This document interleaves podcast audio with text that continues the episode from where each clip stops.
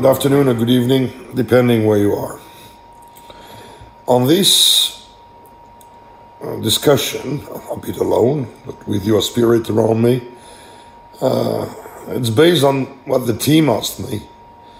They asked me to speak about a very, very discreet and hidden person with whom uh, we had the, the privilege to collaborate for almost nine years. When he was at Saint Laurent for the menswear, then when he was at Dior Homme for seven years, uh, Mister Hedi Slimane. Yes, Mister Slimane is a, is a very hidden and a very discreet person. I will, um, I will definite like uh, a man who had an absolute obsession of perfection. He wanted to share uh, an absolute extreme concentration, focus. It could be about the looks, it could be about the music, it could be about the set. Everything always has to be in an absolute coherency based on his vision. It could be the styling, it could be the, the way the video is. It could be uh, the advertising, it could be all the furnitures. He is also, that is on your army, first redesign the whole showroom and the whole office with the whole uh, furnitures, from tables to chairs to uh, light to everything we've ever seen. To be able to have his creation in a surrounding which is uh, masterized, under control.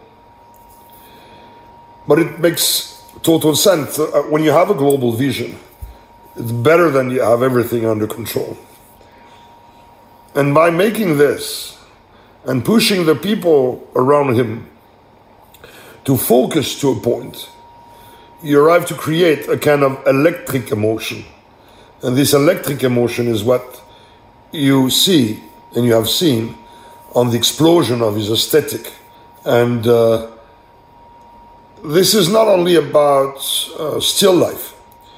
It's about a movement. And this movement is due to the movement of the boys in the suits, in the movement of the hair, and the movement in, inside the music, the movement of the light, the movement of the the wave of sound. It's a it's a kind of philosophical point of view, how to masterize wave. The first time uh, I've been called by the head of communication for Saint Laurent uh, menswear, uh, it was in the two thousand. And uh, uh, we collaborate as production, as light design, uh, but not calling the models and not deciding of anything, just to make happen what uh, Hedi was asking to him and him to us and to me. We make the first show. Uh, it was in the Gehry building of the uh, called the American Center. So with the structure of Gehry, which is uh, unbalanced and always ready, you have the feeling to fall, but in reality, you have a, a total a disharmony, which brings an harmony in it. Uh, the inside was a bit the same, and he wanted no shadow. He wanted things to be as natural as possible, not to see technique at all. Uh, the backdrop with a big screen with the logo of Y S L, like in Polymer, turning. And uh, we make two shows inside this uh, space, this venue, and then over. Uh, he left, uh, the house went to another group. So I came and meet uh, Hedi. And Hedi at that moment really had an absolute clear vision of what Dior Homme was supposed to be. I'm not talking about the slim, I'm not talking about the stretch, I'm talking about materials. Materials, lacquer, could be concrete, could be metal. Uh, colors, colors have to be lacquer red, gray, white, black. Uh, things were mirror, fluorescent, everything was really, I would say in a way, dynamically ordered, as you had a drawing to do with ten pencil, And then you know you will not use another pencil. You're going to use these ten pencils.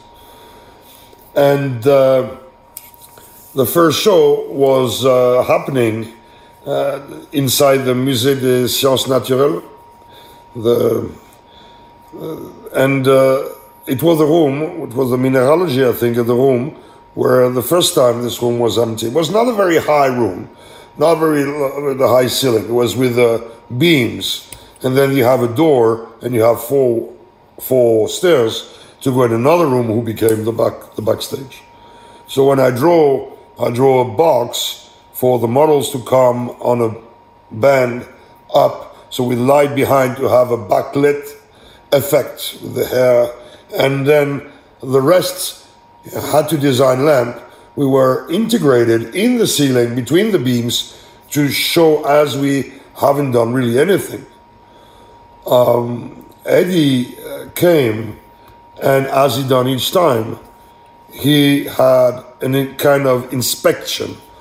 Um, but that is a, a responsibility that you feel on your shoulder, which is one of the of the positive uh, uh, reason for which we are always so much try to focus on this, because he make everybody around him feel his own responsibility in. Under his eye. So when that show happened, it was the first time that that kind of music happened. Music. For uh, each time, each show, Hedi went to see different uh, group to try to to bring a kind of uh, narrative arc uh, of the collection. Uh, the music was like he composed or remixed directly by the artist. The artists could be Phoenix, Beck, The Rakes, Franz Ferdinand. It was always thing that he chose either from Paris, either from Berlin, or either from London, and that he he uh, put like one of the elements. And listening to the music make you understand also how the show will uh, finish, and how the light and how the set has to uh, be involved inside uh, this uh, this show. The, the stretch of proportion. It was like he, he showed me images from uh, a film where the camera was very very high, and you saw a boy, two boys with uh, dogs arriving, and you see this image. Uh, and so after seeing that, I proposed to him that we stop uh, shooting his shows from a normal eyes camera, uh, cameraman, but we bring the camera almost to the floor to be able to have this elongation of the proportion. It was this uh, thought from him of uh, every every little details. One point more was a bit the frustration to create so much electricity and energy during the show that Uh, the people uh, love this experience, experience of the audience, with a generosity inside that to share. Not share him, he was quite uh, on his side, really discreet, but more to share this new vision and this new uh, direction he was going to. Um, the second show, well, a very nice little story. The second show was about Boys Don't Cry. So uh, we begin working on that as usual with him, that is we have a show on the twenty-first of January, and uh, on the twenty-sixth uh, I was invited to come to see him, and we begin to talk about space research to be confirmed in the next couple of weeks, and then plans, models, materials. So we have a lot of time to develop every and each details. That's another kind of exercise. It's an exercise where himself hated to go uh, to take decision at the last moment. So because of those, we could begin to grab the concept, to listen what he was thinking about music, and then the volume, and then from there on come with proposition, material, tests. Most of the time I was with a cigarette pack where there is a little bit of aluminium, and when we're talking about mirrors, we play with the aluminium itself. I had aluminium in my bag, like a roll for kitchen, to try to create shapes. So it was the first kind of uh, Yeah, it was an installation. It was an art installation this time. But this art installation was not considered uh, by people like art, even if Hedi's work, photos of uh, or object are in uh, galleries, that was considered like a set. But we wanted the people to dive inside the art installation where the artist is not him in a way, but the artist is his vision of a brand. This is no need to go to us to that this this amazing artist to come to work with us or to come to work with him. Mostly, it was just about diving the people inside the installation itself. So, Boys Don't Cry, first idea, class. I was working on uh, suspension at that time, so I propose we have drop of glass suspended under a roof, white, like a white roof, and that you have one L E D red under each one. So when we switch it on, when the, the, the roof will be low, then we have this red like tears of blood, and then we go up, and on the back, he wanted a full wall, super high and super wide, in lacquer red, real lacquer, because everything need to be real. There is no fake, there is no as, it was real elements. This real lacquer red wall, amazing, made by people who are not used to make lacquer to such a surface, mostly uh, with no separation, no line at all. It has to be totally as a, I would say, a black lacquer mirror. And the definition of this red was clear. When he say red, you see which red you want. So once this show was supposed to be played on the evening of a Sunday, and uh, for diverse reason, uh, personal reason of some of the people who were at the direction, five days before, it changed to be at one p m So I went to say, well, if we go to one p m, nobody will see the tears of blood. And so because budget is budget, nobody saw it but us the night before for the rehearsal. Because that was another thing which was could be considered like luxury budget-wise. But it's crucial. Uh, also, it's very important. Each time we can do it, we do it to have a technical rehearsal the day before or a technical rehearsal with models the night before. By that way, every models know, have experiment Uh, the show space, I've experimented the music, and and Hedi have been able to take all these pictures. Hedi have been able to oversee every details when I'm sitting here, when I'm sitting there, what I've done before. There was a game with the production that Marie told me that I heard afterwards. He was Thierry is coming at three. We had to see at at two it must be finished. So we have to see how many remarks he could do. And I was feeling the same game with Hedi, how many remarks he will do.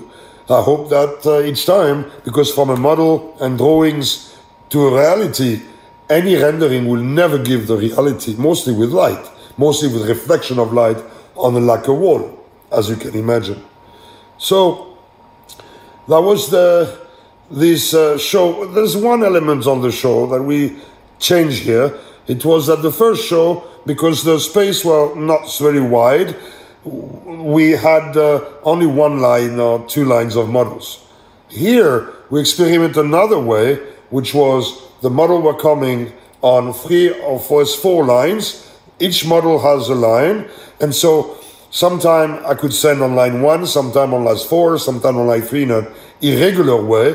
But the model is coming back on the almost the same line. So at the end, from lateral, you always have silhouette in front of you, and on front you always have also silhouette, but with a separation of space enough to take photos properly. That way was also the way to move. As I said, the movement was crucial for Hedi slash the garment. So when you see the big dress, it was the movement, and when the way this was a moment where you have four boys coming together, all together, which was a change. What I was speaking to the model was saying, you have to create this energy, because the casting was part agency and part street casting by Hedi himself around the world. He can go in Saint Petersburg, he can go in London or in Hindenburg, he can go in Berlin, in Munich, and uh, he go anywhere he think he will find the good profile he's looking for. And basically, I said to the, the models and the no models, imagine that the guy in front of you at the end of the runway, which are the photographer, have said something very bad about you. You really want to knock him out. So you have to walk to them, looking only to them with this uh, energy or aggressivity in, in the eyes, and this mostly focus in the eyes. And then when you arrive at uh, three or four meters from them, then you turn back. You don't make us, you don't, no, you turn back on yourself straight, really hard, and go back to the backstage, as if you had delivered your message already. So this movement of speed and also of back and forth have created a very specific Dior Homme by Hedi Slimane way of showing. And the again, the emotion of people, the focusing of people was uh, uh, very important. On the first show, there was also a very emotional moment, because on the first show, Monsieur Saint Laurent was sitting in the room. And uh, he came on the backstage, and I know from Eddie that it was a very emotional moment for him, bracket closed. The, after the other show we made, not in the good... Uh, in the good order, would be always elements either moving, that is at the Musée de l'Homme, we have the lamps, which were suspending as arches. It was the show with the dress, where suddenly went down at the finale.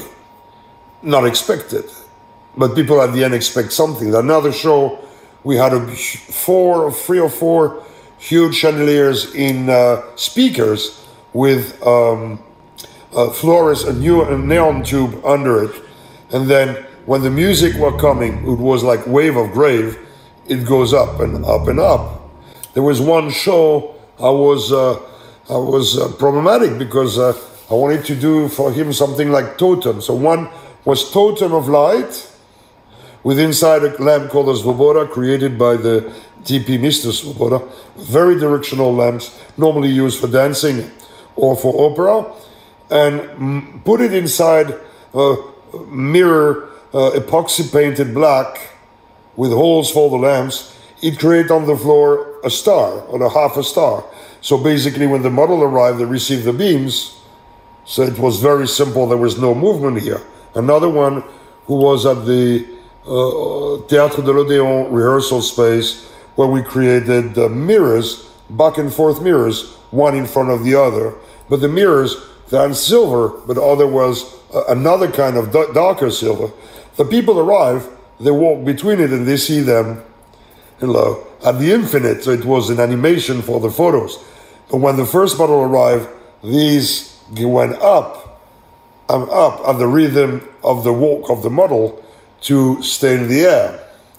One other with mirrors was at the Musée de l'Homme, audience on one side, mirrors, position at like two and a half meters from the windows, and with a frame of metal, also epoxy perfect, but one mirror was a mirror see-through in a gray-blue, the other one was a mirror see-through with a kind of brownish color.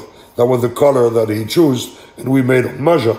So the model were coming in front of that, in front of the audience, and coming back behind. Due to the light coming from the outside, it gives an impression of uh, reality and reality, who was amazing.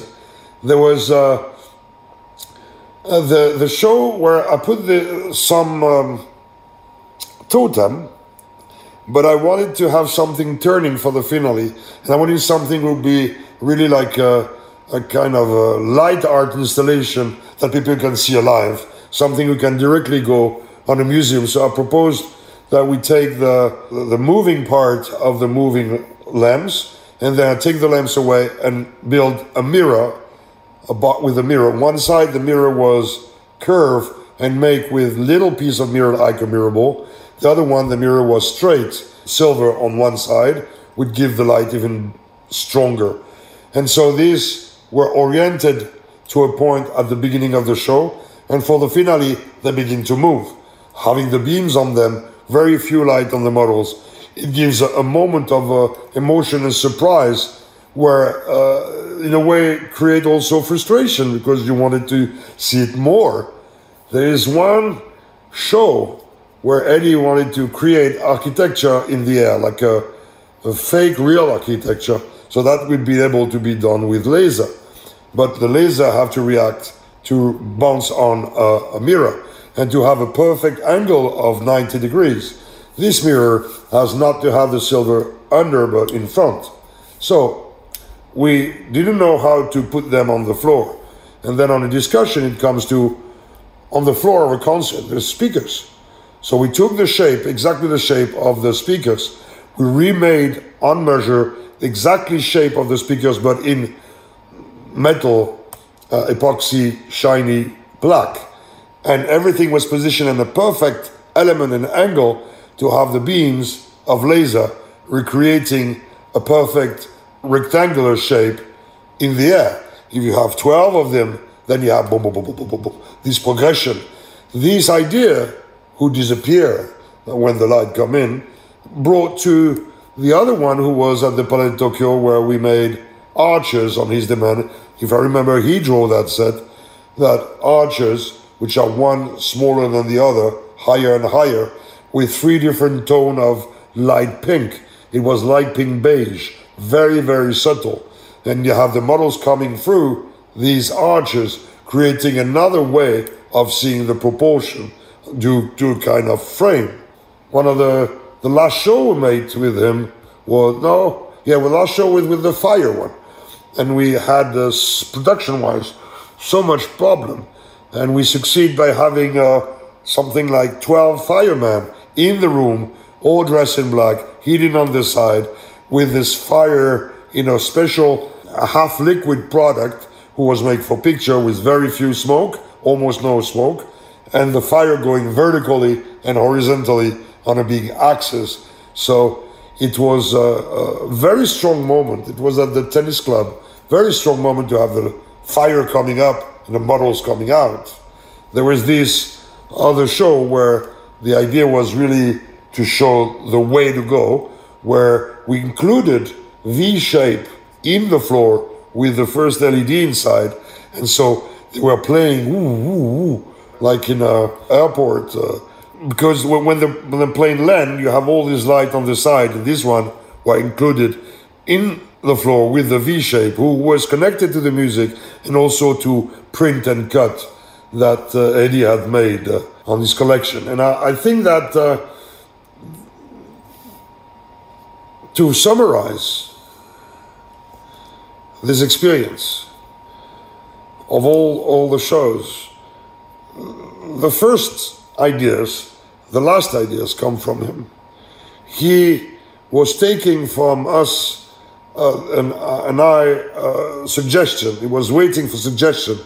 And when the suggestion was coming, he will twist it, he will move it, or he will take it back. And it was a super interesting uh, collaboration because, first of all, yes, what I say, I'm not doing what I want, I'm doing what I think the designer wants. And with the collaboration with uh, Hedi, it was really to try to understand what he was saying. He's not speaking very loud, and uh, he was very uh, specific on his words. So how can we uh, interpret and being in the absolutely right direction? I remember for a party we made for him in Tokyo, that where there was um, skaters, and I light on the skaters to try to have the shadow. That was, uh, I think, this vision he had, because I saw some photos that he took of uh, skaters. And on the other side, there were the concert of Phoenix, and there was bars. And so the bar, he said, I don't want the barman to be behind the bar. I want the barman to be like go-go dancer on the top of the bar. And so the audience is having, asking for their glass to somebody standing up on a table. So we create this table, try to make understand that to all the Japanese team in production, local receptive one, to understand the plan and how we were thinking of making it, that is people are coming and in a way begging for having a drink and somebody dancing and giving it to him, bending down. The image and the proportion again was so slick and, and clear, and he was doing himself a casting of the barman that you can see. The barman you can see, there was other barmen behind who were preparing the drink and giving them to the one standing up. There was also this launching of the perfume of Higher uh, at the Louvre, when we had to make the people to cross the, the, the marble sculptures, the Greek marble sculptures. But we're not allowed to bring any sound or any light inside the Louvre. It was not, not respectful for the sculpture, so over the heat, et cetera.